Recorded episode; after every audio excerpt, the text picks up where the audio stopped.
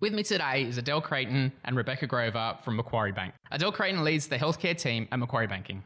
Adele's been with Macquarie for over 14 years, starting in their wealth management division, but moved to the professional services industry banking early. She has seen businesses successfully navigate challenging situations and environments, building more adaptive organisations that thrive through change. Adele's focus in healthcare is to help businesses grow, change, capture opportunities, and realise their value aligned with their owners' objectives. Rebecca Grover is the healthcare lead in Macquarie's middle markets team. Rebecca has spent over 16 years in the financial services industry, providing banking solutions to small and mid market sized businesses. Rebecca joined Macquarie in 2018 and has held roles within the healthcare segment. In her role in Macquarie's middle market business, she's focused on providing growth capital solutions primarily to mid market private equity, privately held, and private equity sponsored businesses. Welcome to Talking Health Tech with Peter Birch, a podcast featuring conversations with key players and influencers to promote innovation and collaboration for better healthcare enabled by technology. Today, we'll be discussing themes canvassed in the recently published paper, Macquarie's Perspective on Health.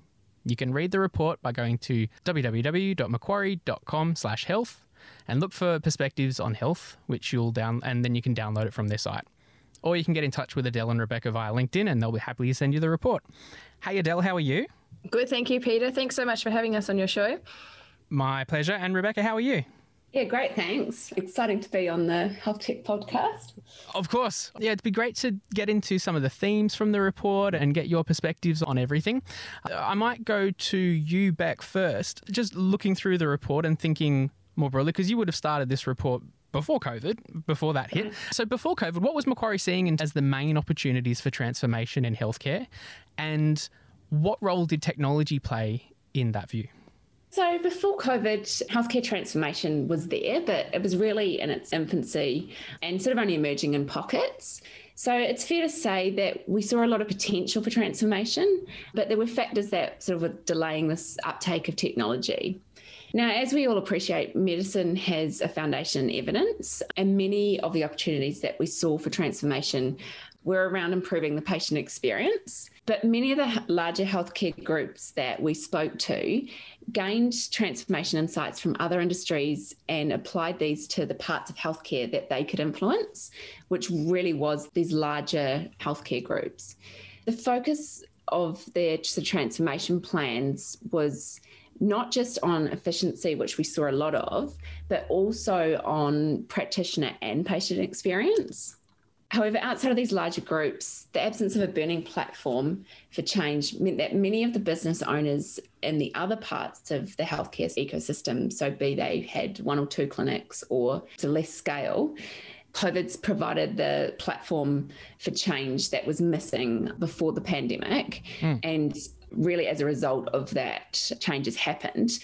But prior to that the really the change that we saw was people talking about implementing practice management software and systems which was really only from that operational efficiency perspective. We were just tinkering around the edges before then and really now we need to make transformational change. So this is probably where the big difference is. Absolutely. And you know there's some good reasons for that. And in terms of there's obviously pressure on incomes and revenue that happened during COVID. Mm. And it did force like business owners to adapt and explore opportunities that previously maybe have seemed too hard or just not enough time to implement and those sort of things. Macquarie works with small businesses in a number of sectors, so not just health. From your perspectives, how's the rate of transformation in healthcare been different compared to other industries that Macquarie might work with? We can see that the uptake of technology and, and, really the innovation around that patient experience is it's slower in healthcare, not only to the other industries that we work with, but we can even look at Macquarie itself and, and make a comparison there. But as Beck just said before, that it's necessarily slower. The significantly lower tolerance of failure, given the consequences of human health and life, means that it has to be. But really, most of your listeners would work in the healthcare ecosystem, so I actually I don't need to explain how challenging it can be to implement change. You all know that it's hard, it's expensive, and sometimes can be very time consuming. And in the report, what we do is we look at well, what are the barriers to innovate in the past, whether that's regulatory protection, the fact that the industry works in silos. So you often hear healthcare businesses and, and how busy they are, and individuals and uh, working across silos means that coming together to implement change is, is really difficult. You've got litigation risk, but you've also got privacy concerns with digital solutions that I'm sure many of your health tech fellows would also be finding as a barrier. And then you've got COVID that's come in and it has been that catalyst for change. But a lot of these changes have been made out of necessity. Take telehealth, for instance. Physicians needed to see their patients. And so, therefore, the uptake from a business sense and change management was easier for a healthcare business owner because it had to happen. I guess the conversation we're now having with healthcare business owners is how do you actually bottle that urgency for change management? Those requirements that happen out of necessity in COVID. Now, how do you actually look at applying that across the changes that you want to make in your business that do benefit the patient, that do benefit your staff, that do benefit the doctors, and at the same time, the business? Just to speak back to the point that Beck was mentioning before, but to you, Adele, there's been a lot of transformation in healthcare this year, obviously driven by COVID. If, if it wasn't for COVID, do you think we would have seen the same amount of transformation within healthcare just over a different time horizon? It's hard to say with any certainty what would have happened without COVID. Like at some point, whether it's consumer sentiment or out of sector competitors or even payer resistance would have influenced change, yet it just would have happened over a longer horizon. We know that some of these out of sector competitors have a level of interest in healthcare transformation that will change the space. We know that some of these players are well resourced and they're very experienced in other categories and are willing to actually apply what they've learnt elsewhere to now healthcare. And if we take a look at the, say, the COVID period, in the space of a few weeks, many long held beliefs and norms were actually changed. If you think about a lot of the plans for change that were on the radar for over, the, say, the next few years, all of a sudden, overnight, were prioritized by organizations or industries or governments and executed. Take flexible working, for instance. Some businesses may not have even had flexible working in place, some were almost against the idea. But COVID happens, we all have to work from home, became full time, and, and technology was upgraded. Working schedules adapted, and team cadence also changed. You look from a contract perspective, like wet signatures on documents became impossible. So, digital signing, still in its infancy in some sectors, then overnight again became standard policy and legislation was updated. And so, in healthcare, I guess one of those changes was the adoption of telehealth. And some businesses in our conversations, they found it quite challenging to implement and, and, it did take a couple of months and others were really quick to implement it. And there was one example in particular where they had actually looked out and saw what was happening overseas. They saw healthcare businesses implementing telehealth quickly and, and they chose to implement it before everyone else did here which meant that they were willing to be out of pocket for a certain period of time, really mm. trusting in the fact that things would change and seeing it as a really needed, a required solution for their patients. So they got that staff and the physician engagement. They educated their patients on what telehealth would look like for their practice. Shutdown happens, and they were already providing this way of providing health in a different way. I'm just looking through this report and it structures things in a nice logical way and there's good frameworks and different ways to understand the information that's presented. Particularly for clinicians, they're helpful frameworks to help them understand their prosperity and to help them understand their path to prosperity. Take me through this dynamic between the emphasis on patient experience versus the level of scalability of a service and how that translates in a practical sense for a medical business in a day to day? Yeah, so with the Perspective on Health report, it does obviously discuss a lot of, you know, challenges, but also opportunities for medical businesses. You know, there are a lot of papers in market that discuss healthcare transformation from a technology perspective and about sort of the uptake and use. But what we wanted to do with this report was focus on how businesses and healthcare businesses could adapt to shifting the landscape if you think of looking at the path to prosperity model in particular, the two axes are patient experience and scalability. Mm. So it's really designed for any medical business to be able to look at themselves and go, yeah, this is sort of where I see myself in terms of how I've thought about patient experience and then how I can potentially use further sort of transformation in my business to take me up, I guess, that scalability curve. If you think of the timing now, we're at that point where there's things like telehealth have been implemented, not just in general practice, but also we hear a lot from specialists how they've used telehealth. Allied health professionals is another one that have used that sort of telehealth. But now to go, right, that's great. I've done that. But how can I further leverage that? Someone I was speaking to recently who was saying, I'm a medical specialist. There's a small number of us within the country. There's a great need from a patient perspective. How do I take that specialist care to a wider range of people? There's obviously different options with different medical specialties and things like that. But sort of going down the route of exploring, right, how can I potentially provide specialist training to a, a, group of GPs, be that virtually or whatever, to mean that I can provide that care to a wider base of patients. So if you look at that, all of a sudden they've come from being a medical specialist, which can be, can be high on patient experience, but it's hard to get scale, to then thinking about things differently and saying, well, I can actually provide that care to a wider base of patients when thinking about this differently obviously in Australia as well, being such a great amount of land for us to cover and patients to travel anyway, pre COVID, having telehealth services enabled to allow them to see more of those patients is obviously good, not just from a, a, business perspective, but also from a patient care and service side of things as well, especially since patients have had a lot more experience with telehealth and it's okay after 2020. I'm interested though as well, Beck. So with this report, there's a lot of GPs that I speak to on a day to day, they've probably got like four or five years left until they retire, or they're not overly interested in being transformational within their health practice. They just want to be able to see patients. What's in this report for them, and what could GPs that just want to get on with the status quo, what can they be thinking about when they look at this report? One thing to bear in mind this is one perspective on the healthcare industry and transformation.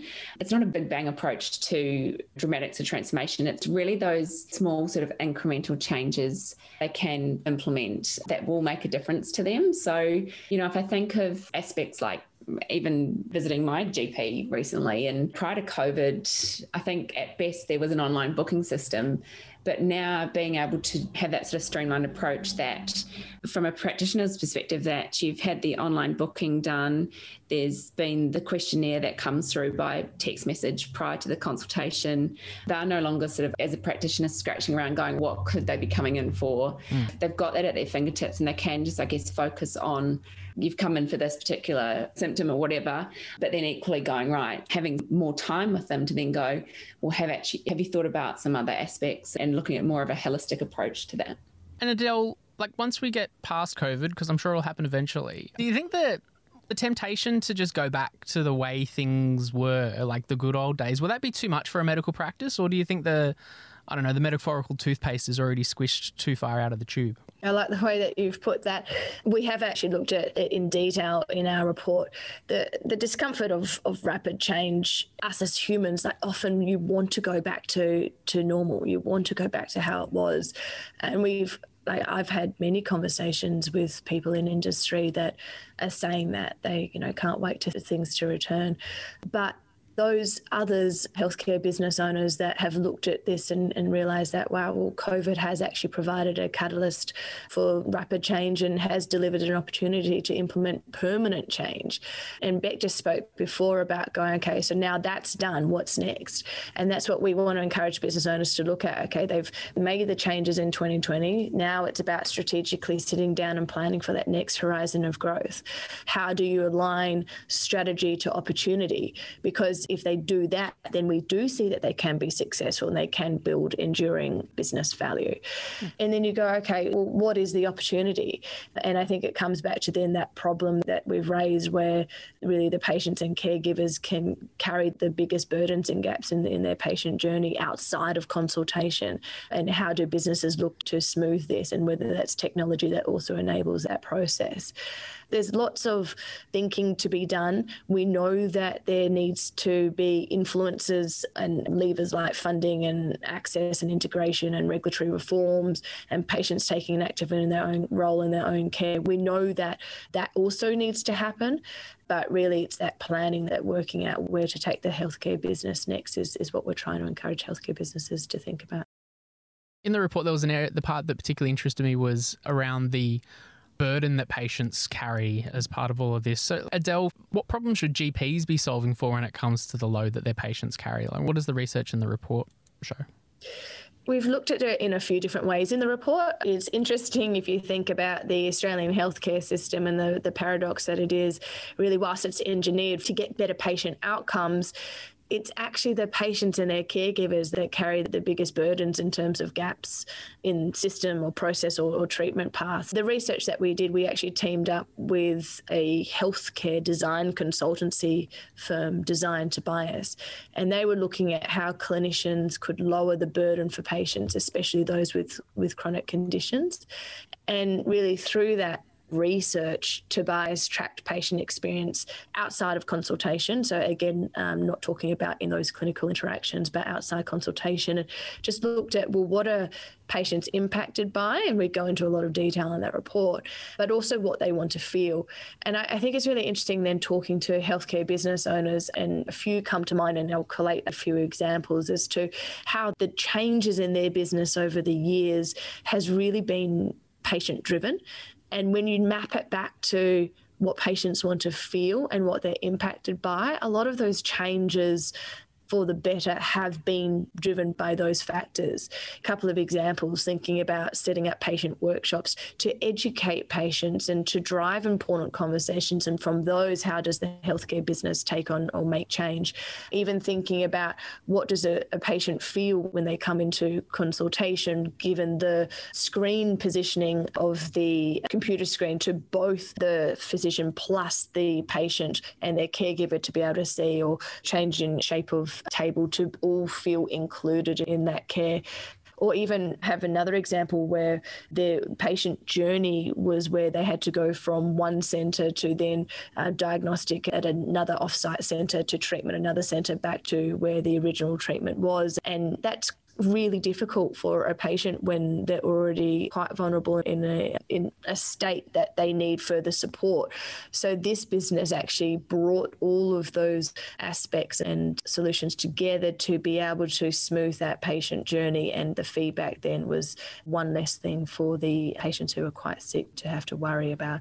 It's not just what big change a healthcare business is going to make to have a big impact. I actually think it's about narrowing their focus to make small iterations along the way because as Beck said before, incremental shifts will actually transform business over time. Yeah. And there's some good little tips in there for GPs around Australia that are, are quite simple to implement that can make a material difference when combined. And so, Beck, just thinking further on that idea, and there's a bit of a thought piece in the report around like what the practice of the future looks like in Australia. From your perspective, what does the practice of the future look like?